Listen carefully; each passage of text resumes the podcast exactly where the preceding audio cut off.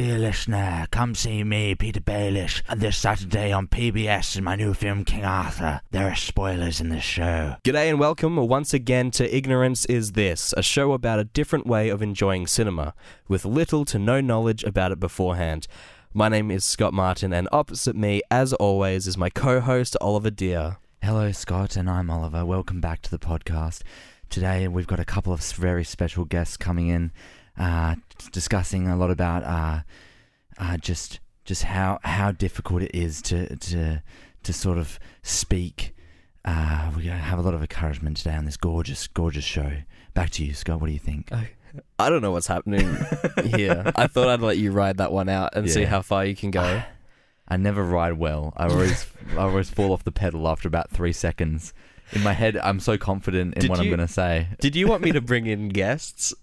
like yeah, do a voice? Yeah, we've got a couple of guests. We've got um Peter Baelish. Johnny Goodboy. He's coming in. Do your Peter Baelish impression for the listeners. Uh, uh King Arthur. Is that it? You can Uh, do better than Oh, that. y- okay. Um,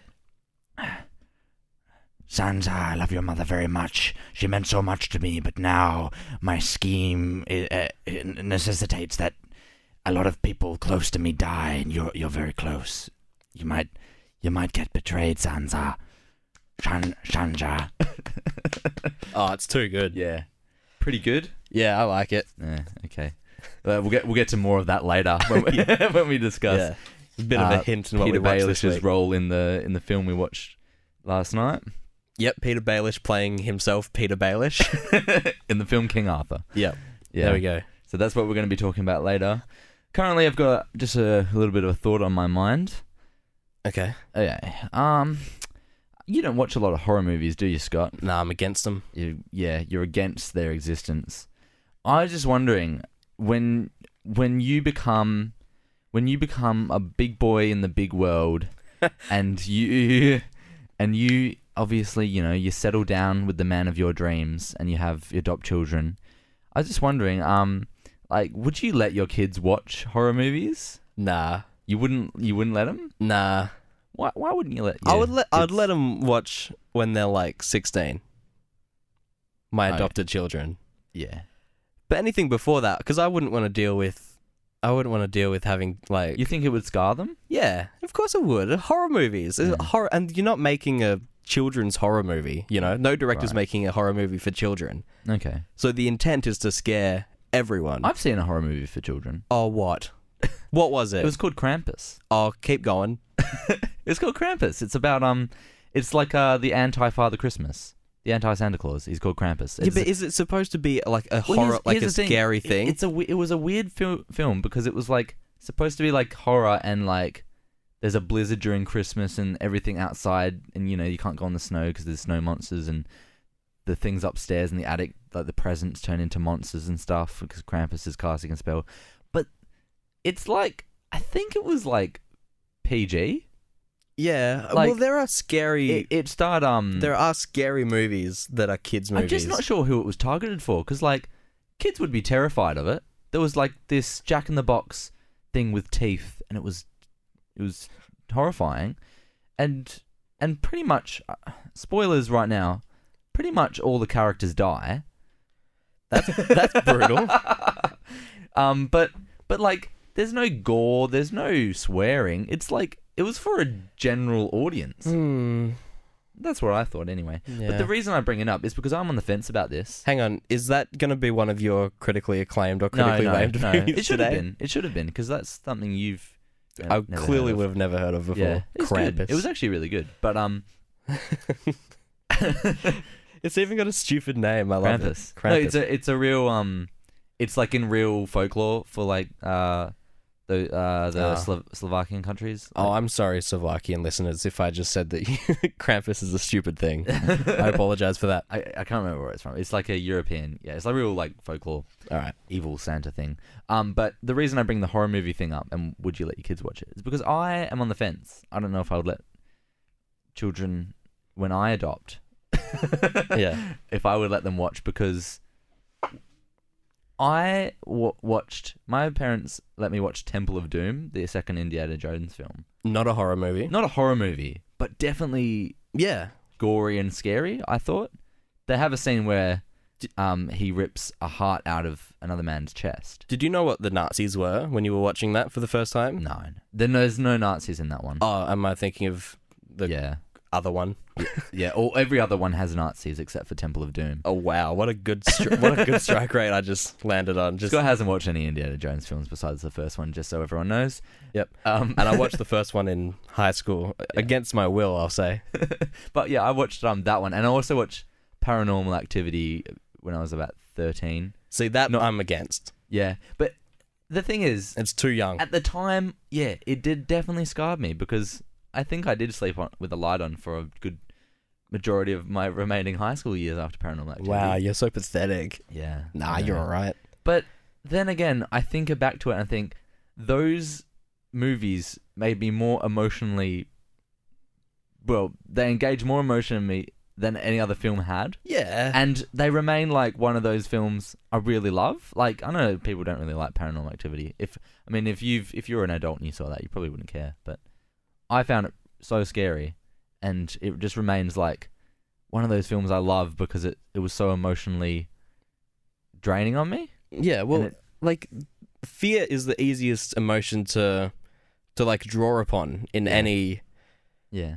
like, you know, you can't like pull out of your hat love, but you can easily get scared at something. That's why I love it so much. yeah, but that's why it's so easy for you to like to say yeah, oh yeah, it it affected me the most. It's like yeah, because it's the easiest emotion to draw out of a person.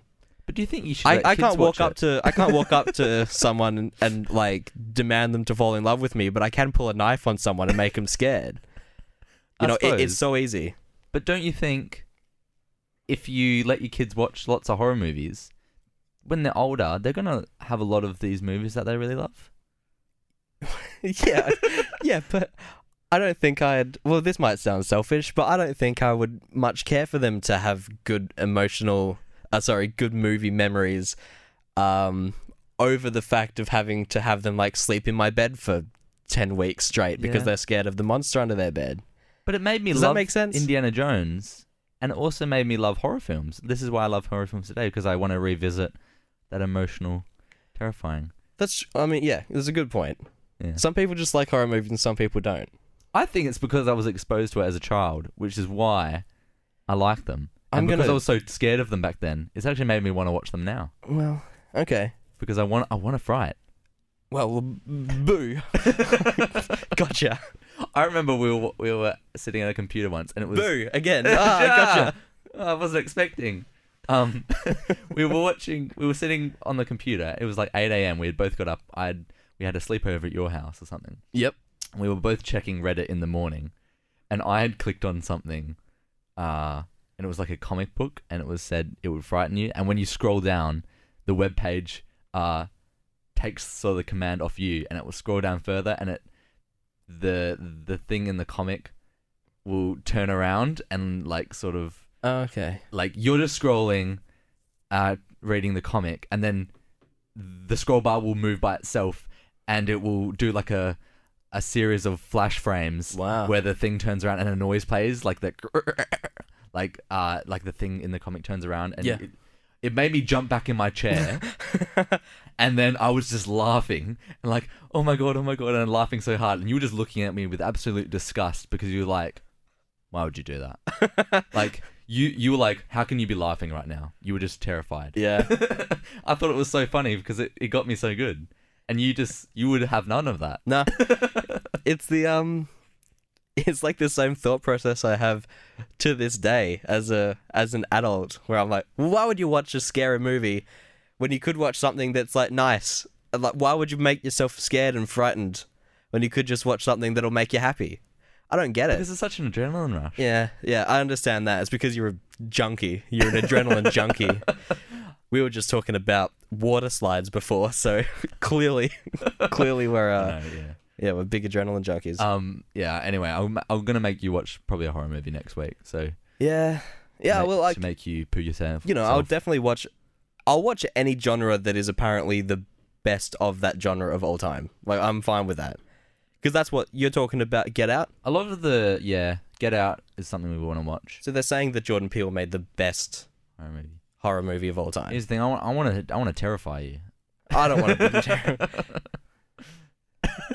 You're so against this right now. I'm gonna bring. Nah, I was just. I was just gonna say I was gonna bring like five people, so I like have like Yeah. a variety of different people to hold on to. Yeah. But then I thought, um, that's that would suck because then that would be like five different people that will like watch me um, shit myself. Yeah. So just you and me. oh, we'll- you've we'll- gone all, we'll all out with the with the swearing. Just I I restrained myself and said poo before. Yeah, Yeah. you were swearing a lot last week though, so we I yep, restraining myself. I'm a I'm a good lad. that's good. DJ Khaled there with I'm the One featuring Quavo, Justin Bieber, Lil Wayne, Chance the Rapper, and I think that's it. Um, that comes from his upcoming album, Grateful, coming out later this year, I think. Ollie, let's talk about what we're going to talk about this week. We're going to talk about King Arthur, uh, Legend of the Sword, which we watched last night. Yep. Uh, directed by Guy Ritchie, featuring that what's that man? Well, who's that actor man? The guy from Sons of Anarchy. Jude Law. Mm, yes, he yeah yeah. It was Jude Law in the main role. Sorry, Jude Law is the antagonist. The other What, dude, isn't he someone, someone gunman? It, it doesn't matter. Gunnan? Anyway, let's just call him Arthur. But yeah, we watched that, and you we we've had discussion before watching the film because you definitely think you definitely were like, I don't think this is going to be a good film. Yeah. And I was telling you, no, it will be because it's directed by Guy Ritchie. And well, one of us was right. Has Guy Ritchie made a like a phenomenal film? Yeah. Because both the Sherlock movies were, they got like, you know, 60, 70 percent on Rotten The, Tomatoes, fir- didn't the they? first one did well. The second one got below average. All right. So what? What's his great one His then? great ones are Snatch and Ah, Lock, bloody- Stock, and Two Smoking Barrels. They're both they were both um English crime dramas. Uh Oh yeah. they were they were awesome. They were awesome, and that I tell you ha- what, bloody, this movie was quite a bit of a English crime drama it as well, wasn't it? it? Yeah, it Had that it feel. definitely had aspects because um I would say the best bits about the film were when they were just discussing around a table their plans, and they it would um yeah. Or um well, Roose Bolton, the guy who plays Yeah, I, Roose I didn't know Bolton. Was going to be in it. Yeah. He wasn't in any of the trailers, I don't think. the guy who plays him was sort of a guard interrogating Arthur about what he had done that day, and they were all discussing around the table. It's like, oh, so we met George. Which George? Handsome George? Bu- bu- Bung Eye George? no, uh, S- Stimpy Leg George. and then you know it would keep flashing to flashbacks, and the camera was moving around and like doing the the quick pans and the whip pans and stuff like that. to- Speed ramping. speed ramping. That's what it's called, isn't Yeah. it? But it was doing all the funny, uh, the cool jump cuts, and this this is what Guy Ritchie's known for, which is why I'm ex- I was excited for it. Where it's like, you know, he does these quick camera stuff and whips and quick whooshes and to all the different characters and Yeah. quick uh, and like fast paced dialogue sort of thing. There's a lot of that in the Sherlock movies, which Yeah. are the only like I can't compare any Guy Ritchie Yeah. films to anything other than the two Sherlock movies. Yeah. Those are the only ones I've seen. He also made um the Man from Uncle, which was released last year. Ah, Henry sure. Cavill. Yeah, Henry Cavill and Armie Hammer. Um, and that was that was a good movie. Is that his actual name? Armie Hammer. Yeah. Yeah. All right. Sure. He's really tall. Um, but that di- it didn't do very commercially well, and neither did King Arthur. I don't think it's not doing great at the box office. I love it when directors have um, good actor friends that are always appearing in their stuff, Yeah, like Jude Law for this. yeah. And also, I didn't realize that he made Man from Uncle, but that's got Russell Crowe in it, right? And Russell Crowe's in this. No, you're thinking of the Nice Guys with Ryan Gosling. oh, I am. You're thinking of Ni- Ryan Gosling and Russell Crowe because yeah, I would compare those films. They they The posters are exactly the same. Yeah. They're wearing they're wearing you know somewhat nice clothes, and They're both just spy a, films. a yeah. background, you know, sim- one simple color background. Yeah. But Damn um, it! Now Oh, I know I thought I was making a good point there. I know you came out of the cinema writing a lot of notes in your phone about Thirteen this. of them. and I I know just just judging from your expressions and stuff, you you didn't think you sorry this film met your expectations that it wasn't going to be great. Yeah. Well, yeah. Look, are, are we out of the intro? We can start discussing. We can start discussing. However, maybe why don't you just let us know because I know you're going to tear it to shreds. No, Well, not, maybe Really? not Terror Sheds. Well, let, let's hear some of the good things you liked about it. Yeah. Um. Okay, so the things that I liked about it, straight up, the, the very first note that I wrote Mm-hmm. Was um the sound was bloody incredible. Yeah, the I'm a music. big I'm a big sound. Not even that. yeah, just not- everything. Yeah, just the just the post production sound design and sound editing. Just like yeah, there was. What were the ones I was thinking of? The first thing I noticed that was really great was um. Uh, first of all, th- there'd be a beginning. You know, th- we'd talk about this at the beginning of the show, but th- there's going to be spoilers in this review of Guy Ritchie's King Arthur. Ollie, you can confirm that. You're looking at me so strange. No, I'm not. Yeah, you are. Um, but yeah, I'm just before I say anything, there's going to be spoilers for this.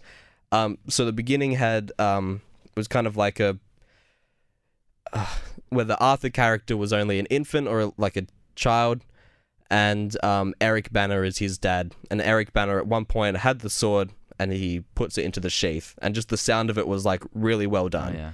and that I was like, oh, okay, great. I'm gonna have to start listening out for real good sounds in this.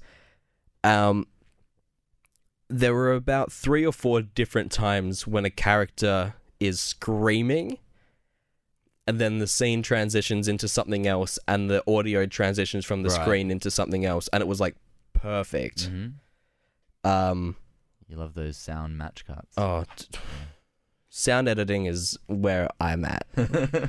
um, yeah, sound production, uh, sound post production is. I, I love keeping an eye out, or bloody, I love keeping an ear out for it. You know what I'm saying? um, uh, let's look at my list. So yeah, the sound was bloody incredible. The post production, and um, also the soundtrack in full was yeah Mhm. really well done. Um, who was the best actor in the film? Because that's one of my notes. It's a positive Who thing. Best. Who was the best actor? Who do I think? Um, Who gave the best performance? Jude Law, I thought gave an alright performance. Um, Jude Law was my note. Yep. Yeah, Jude Law nailed it. yeah, He did one of those screams that was transitioned. yeah, and that scene where he's saying, talking about fear, and he uh waves his hand over the crowd, and they all sit down. And, Yeah. I was pretty trying to reference that in the intro before. I was. I was, I was going to try to bring it to it when I was saying that fear is the Yeah. easiest emotion. Because yeah, there's a bit where it's like, fear is the most intoxicating feeling a man can possess, Yeah. or something like that. yeah. That was really good. That was a great scene. Yeah. Um, I, I think one of the best things about the film was uh, it's it was simultaneously a good thing and a bad thing. Editing in specific scenes was good, like uh, like we talked about with the the quick the quick cut dialogue and whipping to all the um the flashbacks and things that happen during the day, and it's like it's all quick and the sound is really synced up and it's and um and things like that. But um, and also the way Guy Ritchie films tend to go is like he'll show a scene and then they'll talk about a past event and then they'll go back just maybe like an hour or or like a couple of minutes ago and Yeah. it'll revisit th- things that just happened. And it was and so like when uh when Jude Law's giving his fear speech, he's he's talking to Arthur in the room while he narrates over him actually doing it to the crowd and uh, Yes. waving his hand over the crowd. So there's this he and he does it pretty much in every scene where they're they're talking, but then it's showing you scenes just from a few minutes ago, and you know. But I think that gets distracting after a while, and sometimes it just doesn't land. Okay. What Some- was an example of one of the ones that didn't land? Because there was one that I really liked, Yeah. and that was um when they were going to that island. Was it what was it called? Oh, the dark something. Yeah, it was, let's say it was I don't the the Darklands. Darklands. I'm pretty sure that was what it was. Yeah. So there was a bit where it was like, um, the uh, one of the actors says, "We're not taking him to the Darklands," and then they're on a boat, and then Arthur says, "Where are we going?" And then that same actor says, "The Darklands," Yeah. and then it cuts back to them again, going, "Well, why would we take him there?" And then suddenly he's there, like battling a, you know, a spider or something, Yeah. a big spider, and it's like he will overcome his fears and learn how to possess the sword, and then it will cut back to the the moment on the boat where the actor that was being told that information is now saying that to Arthur. Mm. This will be the place where you overcome your fear and learn how to possess the sword. And then so there's like three different scenes that are happening in that Yeah. one montage, Yeah. which was like that. That's a very very interesting stylistic element. Is Yeah. that you, is that a This, Guy Ritchie? This is? Guy Ritchie, so he loves his style like that. So it's not just the speed ramping, all but these- this is something that he does often. Yeah, all these different stories going on at once. Okay. And it's like, oh, what is happening? What is happening? And the thing I think that doesn't land, and I didn't think it landed in The Man from Uncle either, Okay. is he sort of does this thing where they're explaining something, or like something is happening and you're seeing a current event, and then there is narration or there is an explanation, and you're now shown past events leading up to that point, and you think, oh, they're going to show us something we didn't know before, and it's going to now come into it, and uh, it's going to now we're going to now realize this, and it's going to be a huge surprise because it's going to change the way we're, com- we're looking at the current event. He reveals past information that doesn't actually matter. I can't necessarily say exactly an example, but one from the Man from Uncle, and I know this isn't the one we watched. They're doing a sniper. He's and they're watching a target, and then it will he will start talking about things that were happening before, and you think, oh, what's going to happen when he fires the gun? Like they now that we're learning about new information that we didn't know before, what's going to happen? And you realize it's just putting another character in a different position, uh, place. That it doesn't really matter to the current the sniper who's shooting at someone. The sniper shoots, and it just happens as it would have. It Yeah. doesn't. The pa- knowledge from the past doesn't actually affect what you currently know, and I think that's where some of these scenes don't land. Is it's edited to th- make you think, oh, so we're going to learn something cool and it's going to be a huge surprise, but no, it's just past information, and now you're it's just carrying on like normal. See. Um, and I also think during some of the end sequences, there's just an incredible feeling. A lot of it was cut. There were moments that it just seemed like it had been a longer movie, but there's the cutting had needed to be done. Yeah. Like the middle in particular was quite like I was just getting bored. Do you remember? Okay, here's an, another example. Do you remember when he was saying how they're going to convince some of the other kingdoms to unite their forces so that they can take on the thing, and they go to convince one of these dudes. And it's sort of funny because he's explaining how he's going to convince him, and he's like, "Oh, and then he'll say this, and then he'll say that," and that's what actually happens because Yeah. they're showing that he's explaining it as they're actually doing it. It's another example of that bit we were Yeah. just talking about. Cool editing, but the scene doesn't land and it doesn't end or it doesn't come to a climax because then it just becomes a discussion between Arthur and his advisor guy. And then you don't really learn what happens to the actual the people they're trying to convince. No, you're right. You don't really learn what happens. There's no there's no conclusion there. And I think that's it, this is what I mean by it doesn't land. There's no ending to the scenes. They Yeah. sort of just divert to a different direction. You're right. I completely forgot about that bit because I, I wrote note like during this movie I didn't write anything on my phone while watching it, but I was thinking like I gotta remember that. I gotta remember that Mhm. so I can write it down. So I wrote down as much of the things things that I could, but I remember now there was a thing in that scene that I wanted to write about, but I didn't because I completely forgot that it existed in the film. Right. Like I just, what did you think of the the color palette of the film? Spoiler alert: it was boring. Everything was brown and orange. Yeah. Yep. The only time there was anything different was when there was a female character on screen. The female characters were often wearing blue. Mhm. The mage and um, a couple of the dresses from Jude Law's daughters. Yeah. But besides that, everything was brown and orange. And I Yeah. got it was just it wasn't in terms of like CGI and like effects. It was interesting to look at, but color palette and stuff Yeah. it was just boring. Yeah, you're right there. It it actually reduced some of the cooler scenes to just a boring, sort of flat looking thing. There were some cool shots like where he's running through the forest and they're doing that classic uh, uh cut cut as the tree goes past, cut closer and then cut out and then cut closer again. Uh, Yep. the classic Harry Potter and Yeah. the Deathly Hallows Part Two and Sherlock Holmes: The Yeah. Game of Shadows. yeah, Is that what it's called? one. Yeah, they do that. It, yeah, ah, it's cool. There was a nice blue color thing there. Yeah. um, with regards to story, so obviously we're talking. We got to talk about the trailer too. I just watched the trailer and I hadn't seen it beforehand, but you had. Do you think? Do you think your viewing the trailer actually affected what you thought about the film this time? Because I didn't. I think if I'd watched that trailer, Yeah. It wouldn't have changed what I thought about the film because the trailer didn't give a huge sense of story. I don't think because it was it was showing like every scene from the movie, but all out of sequence, so you couldn't really piece together the story. Yeah. Um the only the only way that the seeing the trailer and the promotional material had spoilt for me or ruined for me in the film was um there was no doubt in my mind that Jude Law's character was evil, Mm-hmm. even though it kind of painted him as one of just Eric Bana's men um, yeah, the right beginning of the film, start, and um, there was they real they, well they didn't so much emphasize it, but there were certainly shots of like the majors elephants, like massive, Yeah. Mhm. huge elephants, and they were shown once or twice during that same sequence, Mhm. just that beginning sequence. So I was like, oh, cool. Um, this mage character is clearly going to come back, and it's going to be like a big deal. No, um, Yeah, that's that right. that Mordred character. yeah. The, that was the last note I wrote, and it was just the words "lol Mordred." no, I was I was really expecting like, oh, but then you know, like he's got this, he's this character that can like wield these incredibly magic creatures that are so so so many feet tall, and Yeah, I thought he just was didn't be the come back. Villain. No, Yeah. nothing.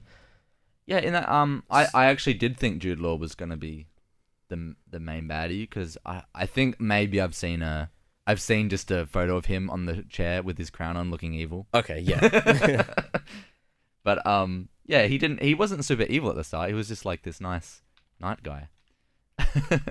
but um, what now? I did see, I did see promotional stuff from the film. I didn't see a trailer, but I did see some promotional material, and I knew Magic was in this. A new magic. I knew I knew Magic. Oh, you knew magic. I just okay, knew so- Magic was in the film, Yep. and I I think at some point I had I knew like I saw someone with a fireball. It turns out it was Jude Law with a fireball. Yep. And so I was thinking, okay, so we've got King Arthur, but it's uh, Guy Ritchie's retelling it with some magic elements and stuff. And I thought, well, he could. This could be. He could really make this good. Like, I don't know, mix up, use the magic well, and maybe use monsters in the world well, and maybe it will work as this sort of yeah great mix. Yep. But like a lot of films that Hmm. retcon magic into shoehorn sorry magic into the plot it's just like magic is there and magic is this power Yep. the sword is just power the Jude Law has power We'll give you power it doesn't always say what the power is just that you have power and that that makes you stronger and it's sort of an excuse for only so only the main protagonist can battle the antagonist and other weak uh, cannon fodder can't do anything because they don't have power. And the magic elements to me, like when we saw that elephant at the start with a giant pyramid and it had a laser, it was shooting lasers, and it, it's just like the movie's like, hey, look at look how crazy this laser elephant is. It's got a pyramid, and you'll think, why does it matter though? Does it? Does the pyramid? what's it resemble? Where's the lasers? Is they coming from? I don't know. It didn't matter. No, no, It you're was right. just- it, it was there to look cool, and it, it because it looks cool. It doesn't have any story or plot attachment. It's just sort of like I don't care. Yeah. And even through to the end of the film, because this was all like the kind of prequel ish stuff happening, the very the very intro Yeah. scenes. Um throughout the film you see Jude Law kind of sacrificing various loved ones to this to this squid monster. Yep. And and over time you see that he's developing more magical abilities. Now the final showdown takes place between Arthur and the main bad guy, which is Jude Law, as you would expect. Mhm.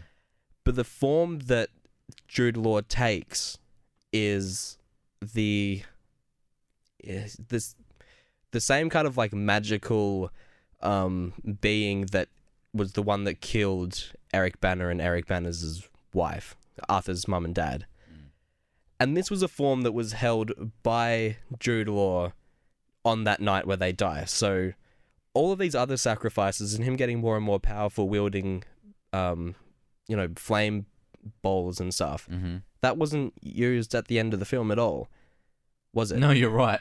The last- you see his final form is the same form that he had when arthur was two or two or three years old yeah, it's just this big night monster thing. yeah so there was no did, was there a was there a single shot of Jude Law firing a fireball? No, I don't think. So. I don't think there was. Thi- this is why I think there's been a lot of producer intervention here. Well, then why? There's been a lot of studio intervention or something because Yeah. there's all these setups for things that don't pay off. Like that, um, remember the character that Jude Law was talking to, and it's like a woman. And he's like, "Other people have used you like a pawn, but oh, I- but you're a much more you're. I think. I think I might character. start using you as a pawn too." And you're like, "Who is this woman?" yeah. I have felt- no idea. I felt stupid because I was I've- like, did I just did I not know who I don't is? remember being her being introduced, and I don't remember her ending. She, I don't think she had an ending. I don't think he ever used her. I have no idea what she Yeah. was about. There was just a couple of very irrelevant players in this film Yeah. that had nothing. I think Um, there was another character like that as well. Um, that real short-haired blonde boy. Um, that was at one point captured by Jude Law. Blue. No, no, like he. wouldn't Oh he's- yeah, yeah. He's just, Just like a one of the- teenager. yeah, one of the other knight guys. Yeah. and at one point like you kind of see him throughout you know he's part of the gang with arthur but then um, there's a scene where he's clearly captured and he's like tied up and he's got all blood all over his face and clothes and he looks up and it's revealed to be him um, do you remember what happened to him No. no because they didn't show him again Yeah. so he was captured and then that was it and they're all celebrating at the end of the defeat and i'm like well what happened to that little blonde boy Yeah. I have a Nothing. feeling this is a much longer movie with a lot of stuff cut out. And I think it's because Guy Ritchie's last film, well, his last two films, Man from Uncle and Sherlock Holmes 2, they I don't think they were great commercial successes. So Mm. this is why the studios are stepping in and saying, okay, we're just going to rework this to make it good. I don't know. I don't think you can entirely blame the studios. I think Guy Ritchie, I think the magic stuff was just stupid. Really, I think it could have done a lot, a lot without it. Like, think about Game of Thrones, and I know you haven't seen Lord of the Rings, but Lord of the Rings also, they both have magic, but it's just used so rarely, and it's yeah. used only very minorly or and by a, a, um a very uh tight group of characters can only use it, and it's yeah, it's only used very occasionally for good purposes. Whereas in this, they're just like magic this and magic that, and Yeah. throw fireballs here. Yeah, it's like that. They the only reason why they kept it is because they clearly spent so much money, spent so much money on the effects of it and that squid monster person. Yeah. And the just producers were like, "Well, we can't let that money go to waste, so we'll just keep in that scene." And then it's like, okay, well, we see that there's magic here, but they don't use it ever. And also, there's a, a scene, the final scene where uh, the mage woman character sends in a giant snake. Yeah, I don't Uh, know what was going on, why that snake happened. Yeah. At first, I thought it was metaphorical, but then it just straight up gets like split in half. Or Kills everyone in the palace but Jude Law. yeah, Uh, it's yeah. Why didn't that happen earlier? Why couldn't she do that ages ago? Did she need Arthur? I don't know. I don't think so. yeah. So if anyone's listening and they have um ophidiophobia, um, don't watch this film.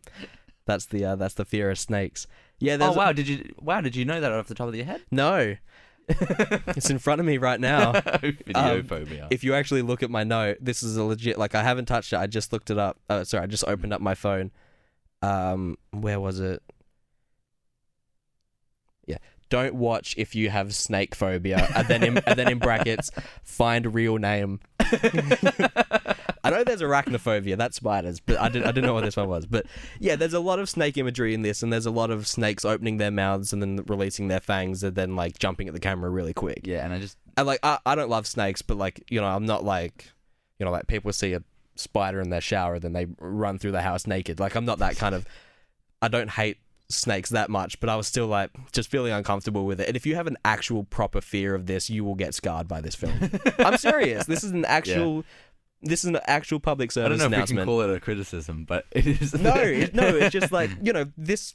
You know, this imagery could have been in Guardians of the Galaxy 2, a movie that I really liked, but I'd still make it a P- PSA. Don't watch it if you have this phobia. So this isn't a criticism. This is just a shout out to those with Yeah. How you doing? Video phobia. How you doing? um, Hope you're doing well. a, a final a couple thing on the trailer. So the final shot of the trailer is actually the final shot of the film. Yep. Where where uh, King Arthur holds up the sword in front of his uh, citizens. I mean, all you see is a shot of the sword being held up to a crowd who cheers.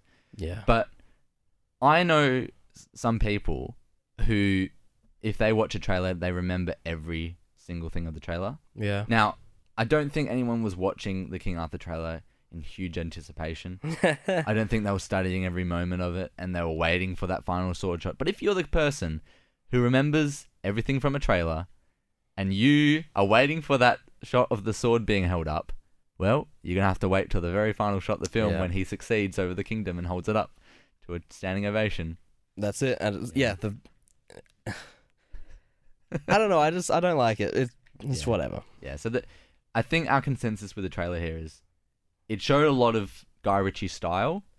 The trailer, like there was a lot of there was all the fast Yeah. moving starts and the cuts and things like that, and his his auteurism. But um, but it didn't and didn't give much sense of story, so it didn't spoil a lot of things of the film. I don't think, but it did give the sense of here's your generic medieval movie for the year. Yeah. Here, like, yeah, the the simple fact that they showed one shot of the elephant was too much because that wasn't utilized in the thing at all. So if you go in thinking, oh, like magical giant creatures throughout, nah, you're gonna see them for two or three shots. And here and something I just thought about Guy Ritchie because he is he if you watch Snatch and Lock, Stock and Smoking Barrels and his earlier stuff, Yeah.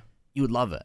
It's so cool. It's it's great banter between the English characters. You know, uh, you, English characters always have great banter, and it's uh, Jason Statham being cool and all this cool quick cut editing and stuff like that. Wait, Statham was in this? Yeah, St- no, Statham is in the earlier stuff. Oh, okay. yeah. Um, he was like he was like Guy Ritchie's dude back then. Ah. Um, but and it's the comparison I would make is Guy Ritchie is sort of the equivalent of what. Because I know you don't know much about Guy Ritchie's old stuff, and for anyone who doesn't know Guy Ritchie's old stuff, what's happened to Guy Ritchie is what would have happened if someone like Tarantino, after making Pulp Fiction, Reservoir Dogs, and Kill Bills, sort of he he made those and then got to thinking, oh look at look at uh these old collection of stories now in the public domain, like uh, I don't know, Red Robin Hood, or Red Riding Hood. Let's take things that are in the public domain and let's make them new because they haven't had a remake in the past couple of years. and I'll pitch to how this idea can appeal to many people and will make millions. And I have a huge budget, and and then I'll turn it into a trilogy, and then I'll and I'll also dull my personal touch to um cater to the large Yeah. audiences, and Yeah. I'll get rid of all the things that make me special, and I'll just take what's easy and turn that into a thing. yeah. And that's what would have happened. And it's sort of like, you know, Tim Burton uh, used to make all these really cool, weird films. And now he's taken things like Alice in Wonderland and like, what was that one with Johnny Depp? Um, all of them. Oh, yeah. um, the the vampire one. The Uh, I don't know. It was it was a recent one, and it was like a remake of some obscure TV show. Is that not that vampire Dark hunter? Shadows? Oh yeah. Yeah. I thought people liked that. No. Okay. Well, and it's just like he's remaking all this old stuff from things people don't really care about anymore, and it's just like it seems lazy, and it's not his personal weirdness anymore. I don't know, but yeah, this is sort of like Guy Ritchie. He's sort of he's trying to keep his touch, but he's he's doing weird movies, man. yeah. He's doing weird movies, man. Anyway, it wasn't great. I'm just gonna really quickly go through the rest of my notes. Yeah, Uh, we won't talk about them in detail, but just a quick. Yep. Um, fire your things at me. So from the top, sound bloody incredible. Um, this is in no order. This is just what came to me just as I was leaving the cinema. Quick time event boss battle. that that, Oh, la- yeah. that last thing, it just it seemed like I was pressing square and Yeah. triangle at very particular thought, it was, points. I thought it was cool to be honest. I liked it. Yeah. I liked it, but like it, I was just thinking like it felt like it would look like a bloody like a video game. Um, brown and orange color palettes. Uh, the movie should have leaned into the absurdness of the story more, less magic, more jokes. Yep, definitely. Um, yeah, because there were all the bits that were funny were my favorite moments. Like I'm big on comedy, Yeah. but like I just enjoyed. I found myself enjoying those moments more than anything the else. bits without magic were all cool. Yes. uh, yeah. Where they were just it was the guys doing their ragtag team of taking down the authority. yeah, that that scene after they attempt on the Yeah. on Jude Law, and then they're just running through the streets was very Yeah. fun. Cool. Um, now I I feel so guilty. I don't know how to pronounce his name, but the guy from um that movie where Leonardo DiCaprio was South African. Uh, how do you? It, yeah, I don't know. I don't know. Like I've got the name here, but I don't know how to say it. Have a go. It's D J I M O N. So I feel like the Dig- Digimon. But like I feel Digimon. like one of them yeah, I didn't want to say Digimon. but I feel like one of them one of those letters is silent. So I'm just gonna say Gmon. Gmon. Yeah. Okay. Anyway, he was actually utilized, which is very I liked that because in Guardians of the Galaxy One, hmm he has one scene and he's like an Academy Award either nominated or winning actor, but he keeps on getting put into these roles that are like for one scene or for like. Mm. So I saw him and I thought, oh, he's gonna be, know, he'll be the first to die or something. But they Mhm. utilized him through the whole film, which Mm. was good because I like him as an actor. Um, it needed more Eric Bana. hmm Bana nailed it, and I just I like I really like him. Mm. You know, he's like a, it was you know fine, but like yeah, more would have been great if we could have got more of that whole sequence of Bana and Jude Law. I didn't know that they were brothers. Was that mentioned? No, I don't think so. There was a bit where it was like your uncle is bloody doing this, and I was like, oh, all right, well, I guess that explains you know the family Yeah. dynamic, but I didn't know that they were brothers. Um, the the best scene. I'm, I think I'm going to start doing this with all of my movies because I did this with um, Ghost in the Shell as well. What I Mhm. thought was the best scene. The best scene was um, Blue's dad death scene, Yeah. Oh yeah, that was intense. And like Blue runs in and he's like, "I've never seen that man in my life, yeah, sir." yeah. And I thought a quick wit. It's like, what what would happen if I cut his ear off? Don't matter to me. It's not my ears. yeah, exactly. Yeah. So and then it was just good acting from every single performer in that uh, in that scene. So that was the best scene in my opinion. Um, I just got the words here. Lameo Beckham? Question mark. David Beckham was in this. He played a character called Trigger, and he's like, "Just bloody pull the sword out, or just get out of here." And I was like, "What the hell is David Beckham doing in a in like an actual film? Like, this ain't no Bend It like Beckham." Mm. Um, don't watch it if you have snake phobia. Find real name. There was so much talking. What happened to that short blonde haired dude that was captured by Law? Ursula? Question mark. Explain who these characters are. It was seen twice. That's all. That's that mermaid, like Yeah. Ursula from the Little Mermaid. Yep. And um, lol, yep, Mordred was definitely a huge player. like he just wasn't in the film at all. So those are my notes. Good. Too long don't read of the film. Thank you. I okay. s- Uh, now we said the other week we would uh give it a rating out of ten based on the tr- based on how much the trailer affects the viewing experience. Yep. Um, I'll give it a, I'll give it an eight. For- it was okay. the trailer was fine because even though it shows a lot of the scenes from the actually I'll give it a seven.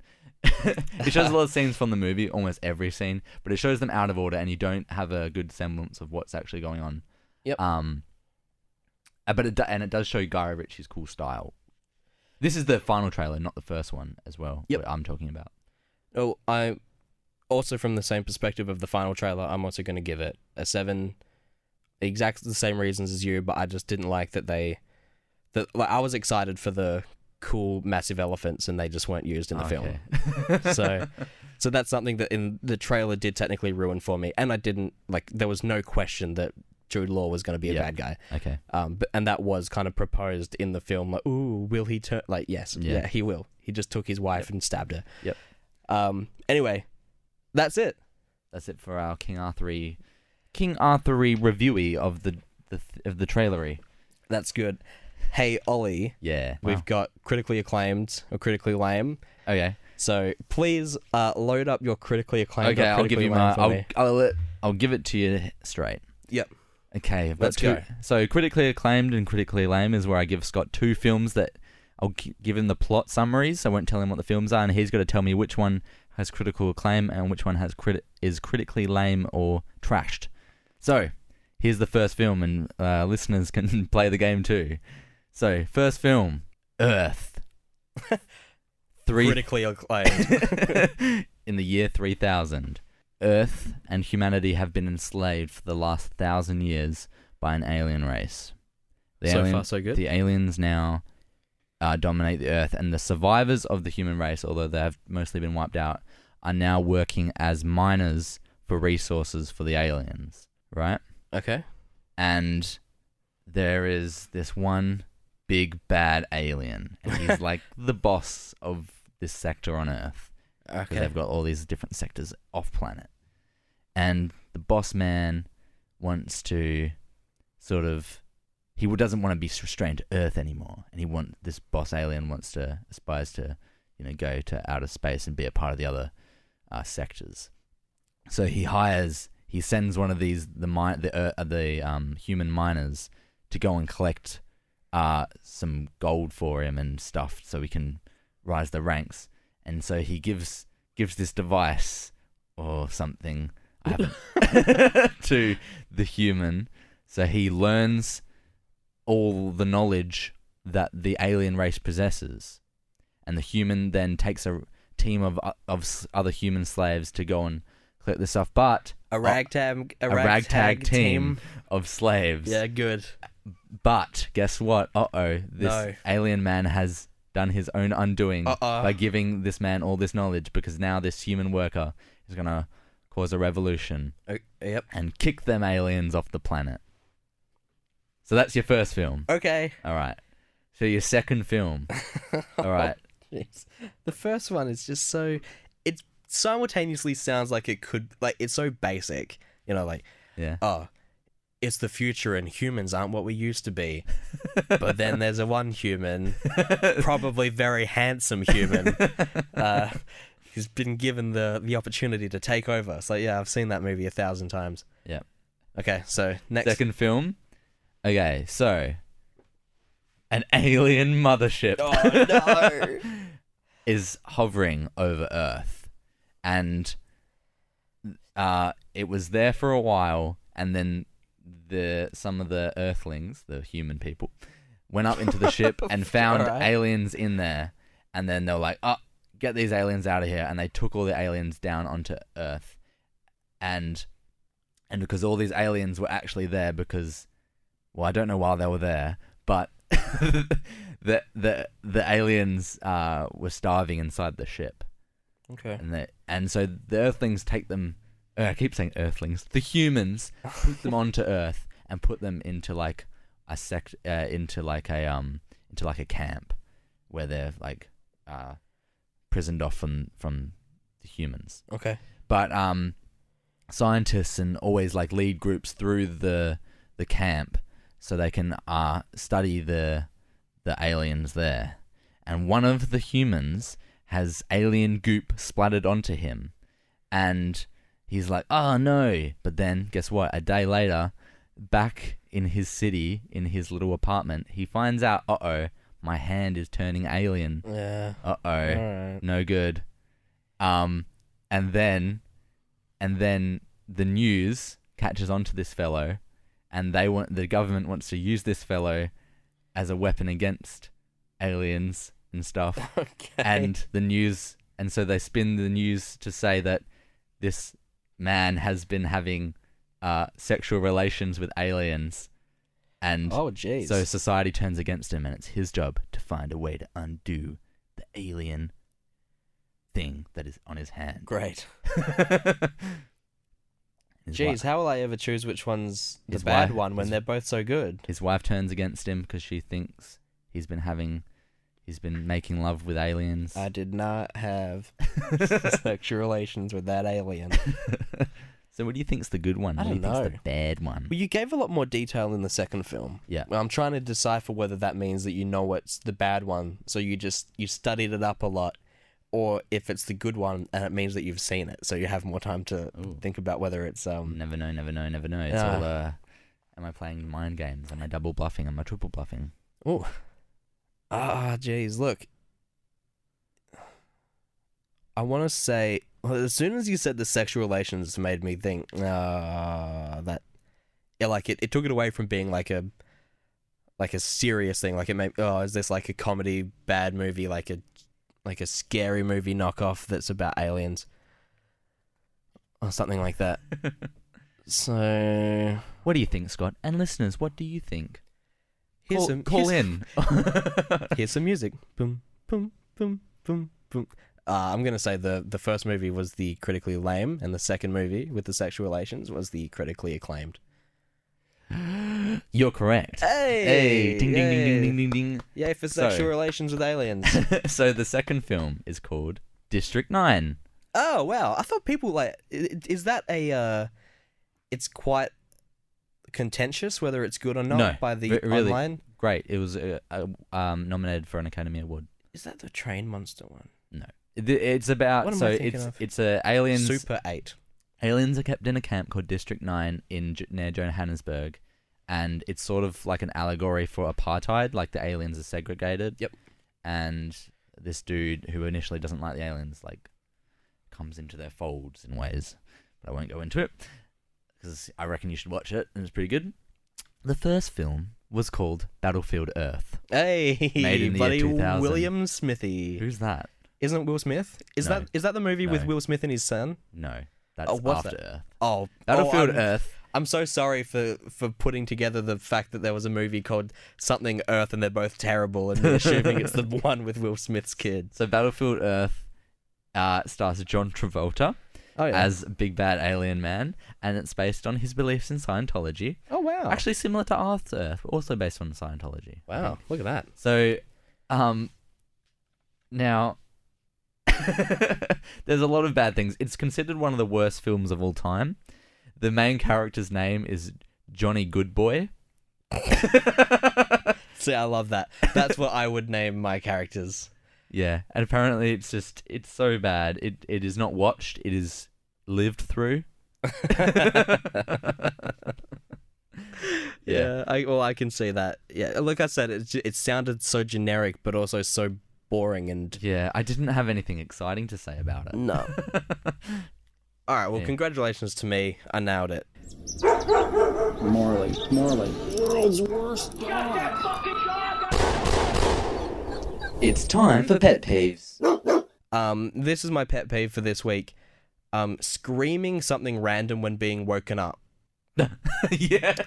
like a fucking walking non sequitur. Like just someone that is completely random to anything, and you, you quickly. Someone's like, there's trouble outside, so the character walks in and tries to wake someone up, and he just like screams something like, "Oh, green eggs!" And you're like, "Oh, shut up, shut up! I hate it, and I, I see it everywhere."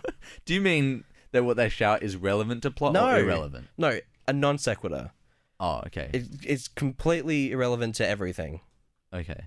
So Can you give an example? Yeah, I've got one actually lined up in um with the audio form this time. So so this is the one that I could I was saying to you before the show. I I didn't tell you what the pet peeve was, but this was the one that stuck out in my head. Um I liked it as a kid, but now I hate it. Okay, here it is.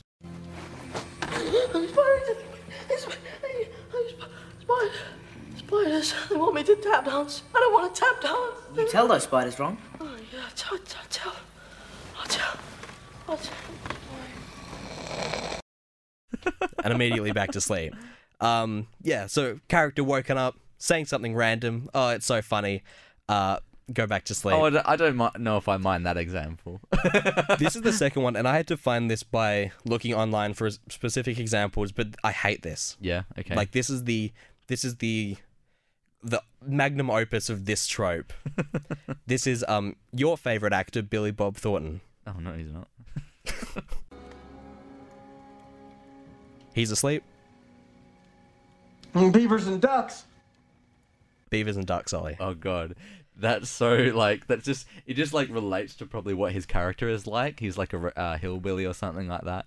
Uh, I don't know. It's uh, uh it's What from is- a movie called Bandits. Okay, I don't know. Um, if you on the YouTube video, uh, it's only got a couple thousand views. One of the comments is best line in the movie, and uh, if you click on the um the description, the category is under pets and animals. so, but yeah, just oh, I just I hate it. It's so oh look at me, I'm so random.